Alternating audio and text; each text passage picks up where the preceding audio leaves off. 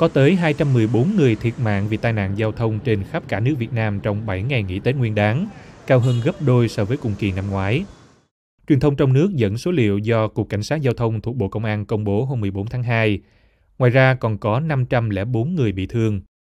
Hai con số vừa nêu là hậu quả của 541 vụ tai nạn giao thông.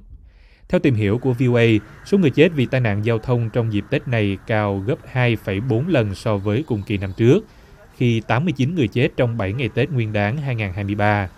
Số vụ tai nạn và người bị thương của Tết năm nay cũng cao hơn hẳn so với các con số lần lượt là 152 vụ và 111 người hồi Tết năm ngoái, theo thống kê của Ủy ban An toàn Giao thông Quốc gia Việt Nam.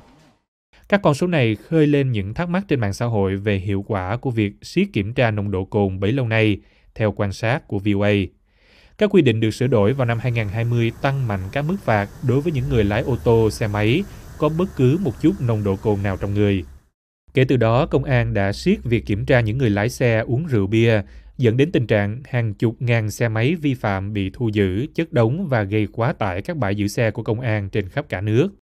Các bản tin của báo chí trong nước cho biết trong 7 ngày Tết vừa qua, lực lượng cảnh sát giao thông toàn quốc đã xử lý hơn 71.400 trường hợp vi phạm và phạt tiền gần 182,5 tỷ đồng. Họ cũng tạm giữ gần 1.900 xe ô tô và hơn 34.000 xe mô tô. Bên cạnh đó, cảnh sát giao thông tước xấp xỉ 18.900 giấy phép lái xe các loại.